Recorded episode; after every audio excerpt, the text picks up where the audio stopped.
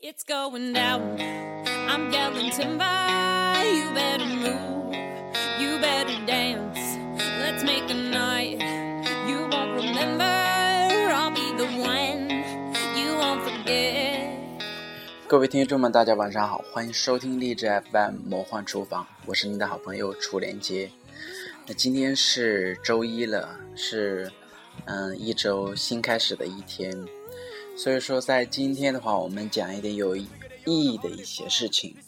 呃，我前年的话有关注到有一个文章，它就讲述到留守儿童，我们用什么来拯救你们？它里面就爆料出来了一些数据，嗯，这些数据的话，表明现在中国农村的留守儿童的现象比较严重，而且这种局势的话也很难得到一种控制。所以说，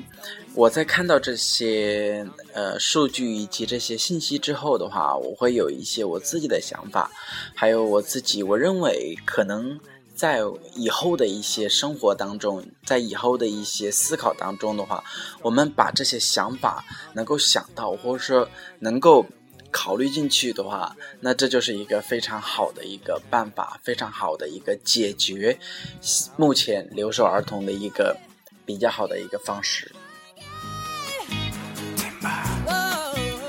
那首先我们来看一下这个数据，它就讲现在农村的一个留守儿童的数量达到了六千一百万人，相当于英国人口的一个总和。那么这里面它有百分之五十七点二的，它是父母一方属于外出的，那么这里面还有百分之四十二点八的属于父母同时外出的。呃，那么对于呃现在已经剩下的这些留守儿童的话，可能有一些人的话，他是交给了、嗯、他的奶奶呀，或者说啊、呃、奶奶爷爷，或者说是姥姥姥爷他们去照料。但是这里面最值得我们去关注的是，还有百分之七点三的一个人群，他是处于一个不确定或者说是无人坚守的一个状态。我相信，如果说大家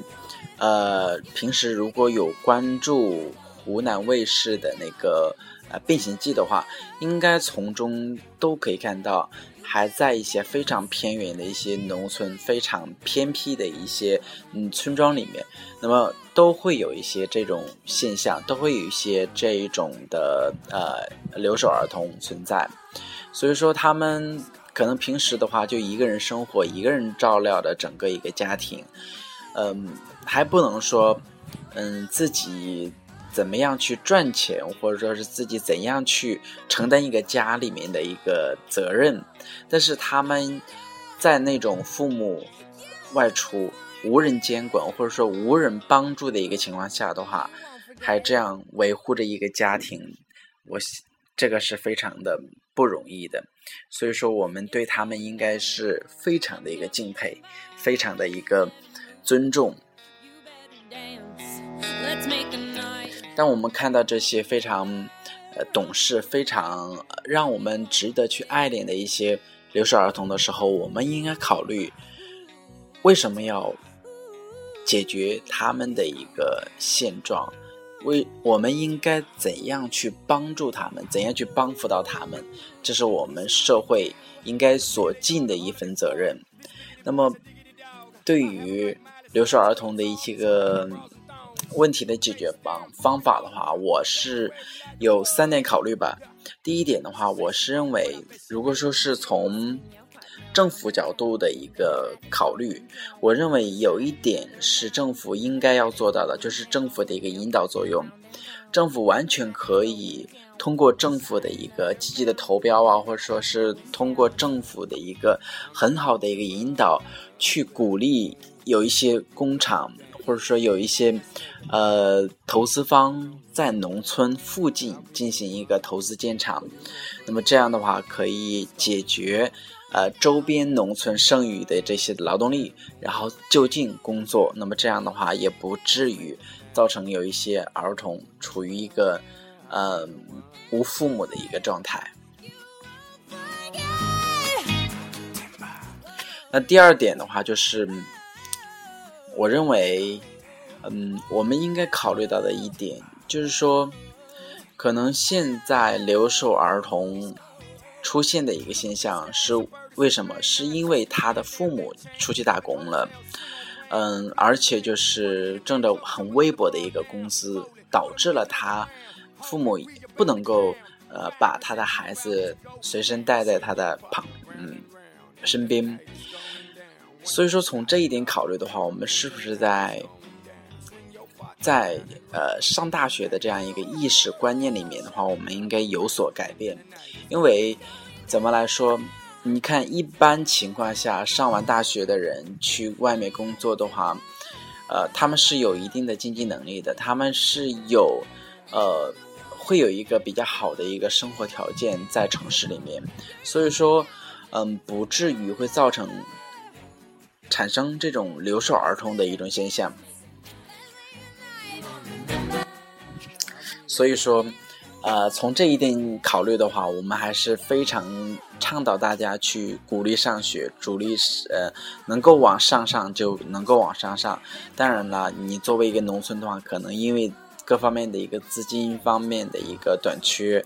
啊，贫穷嘛，所以说上太高的话也没有。但是最基础的，我认为还是要是最起码最起码你还是要上到一个大学，最基本的一个大学。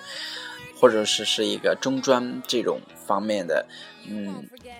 让自己有呃一方面的一个一技之长，那么会以后在社会当中的话，都会有一个非常好的一个立足点。那么这个会对他整个未来以及改变他命运的一个东西的话，会起的一个非常好的一个作用。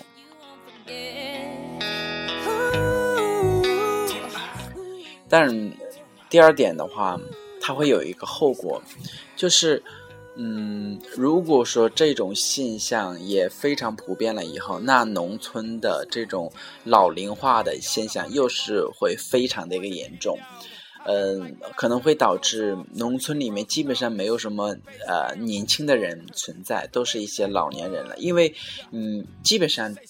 只要是出去上过大学的话，一般不会再去回到农村工作。那么，如即使是回到农村工作的话，也不会像，嗯，之前在农村生活的那样子，呃，那样生活，或者说那样子进行一个劳作，这是不可能的。那我们来看一下第三点吧。第三点的话，我是这样考虑的，就是说。嗯，我们之前的话也在听到一个农呃名词，就是说叫农村城镇化。那么这里面的话，我就想，可以在这一方面的话，我们我我有三点的一个小小的建议，就是第一个就是便利的一个班车接送，呃，这样是考虑到什么原因？就是说，呃，有一些呃有一些农村的一些啊家庭。可能他们现在在他们那个县城里面，然后打工，因为有还是有一点有有一定的距离的，所以说每天的上班下班都不是很方便。当然的话，如果坐车的话，也估计也就一个小时这个样子。呃，相对于在城市来说的话，这个其实呃不算什么了，因为在城市随随便便上下班的话，一个小时也是很正常的一个现象。但是如果说真的存在这种，呃，农村的这些父母，然后在县城里面是啊上班，呃，然后在县城里面住宿，导致这种现象跟父母跟孩子的一个呃分离的话，那我认为一个很好的办法就是，我们建议工厂里面能够解决一个班车的问题，那么这样的话可以让那些父母的话上下班都能够。呃，有一个回家的一个过程，回家陪自己孩子的这样一个过程，可能这个现象的话，不但不但呃会对呃那个工厂方面有利，那么也会对整个家庭方面的话一个感情协调更有利。当然，这里面会。无形的增加工厂或者说是公司的一些成本，所以说在这方面的话，政府还是要有一些措施去积极的鼓励这些工厂去这样做，或者说是政府可以拿到拿可以从自己的年度一个预算里面拿出来一点的预算，专门做这一个事情。那么，我想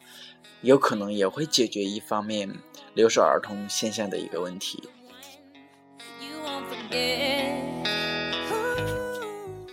那另外一个就是我们需要注意的，呃，两点，就是虽然说我们在鼓励农村的城镇化，但是我们不希望看到的一点就是以牺牲农村耕地来作为，呃，扩展城镇化的一个现象，因为现在我们也知道，本来现在农民就很少，然后现在的耕地面积也很少，因为。城市扩建，然后各个城市都在进行一些改造，所以说都会有一些耕地的话已经被呃很多城市所呃城市的发展所利用，而且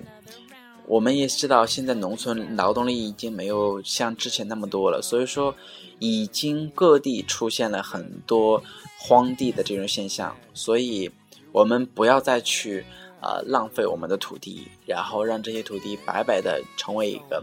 呃，这白白的成为一个闲置的一个呃一片资源吧。当然，我们也不希望有些人去占用我们已经被利用起来的这个资源。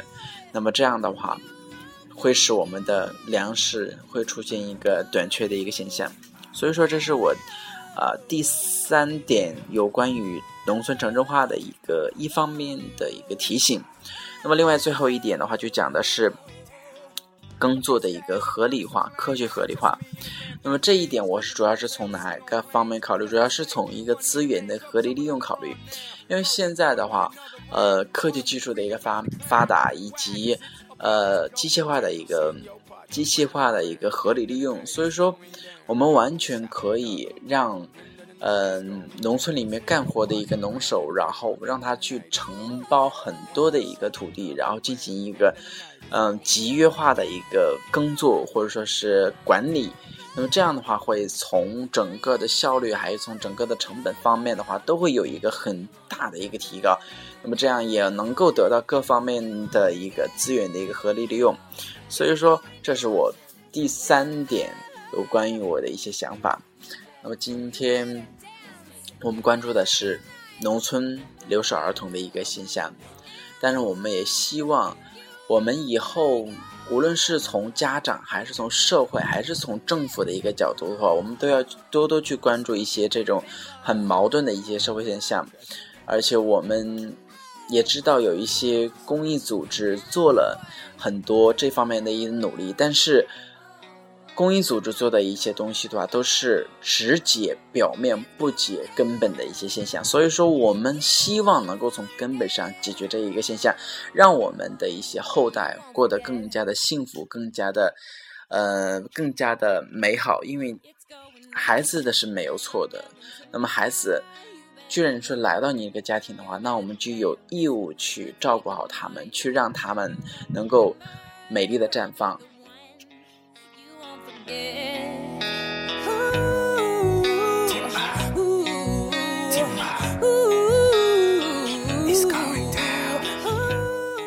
好，那么今天呃，我们关于留守儿童的这样一个话题的话，我们就讲到这里。所以说，嗯，社会问题需要我们每个人去关注，我们也需要去关注社会的每一点每一滴。如果大家有什么想跟我进行沟通的话，那么可以直接在呃荔枝 FM APP 里面对我的节目进行一个留言，那么也可以通过新浪微博搜索“魔幻厨房”，然后也可以跟我进行一些留言，进行一些沟通。那么我们下次节目再见。You won't forget, it's going down. It's going down. I'm yelling timber, you better move. You better move. You better dance. You better dance. Let's make a night. You won't remember, I'll be the one. And I'm the one you want.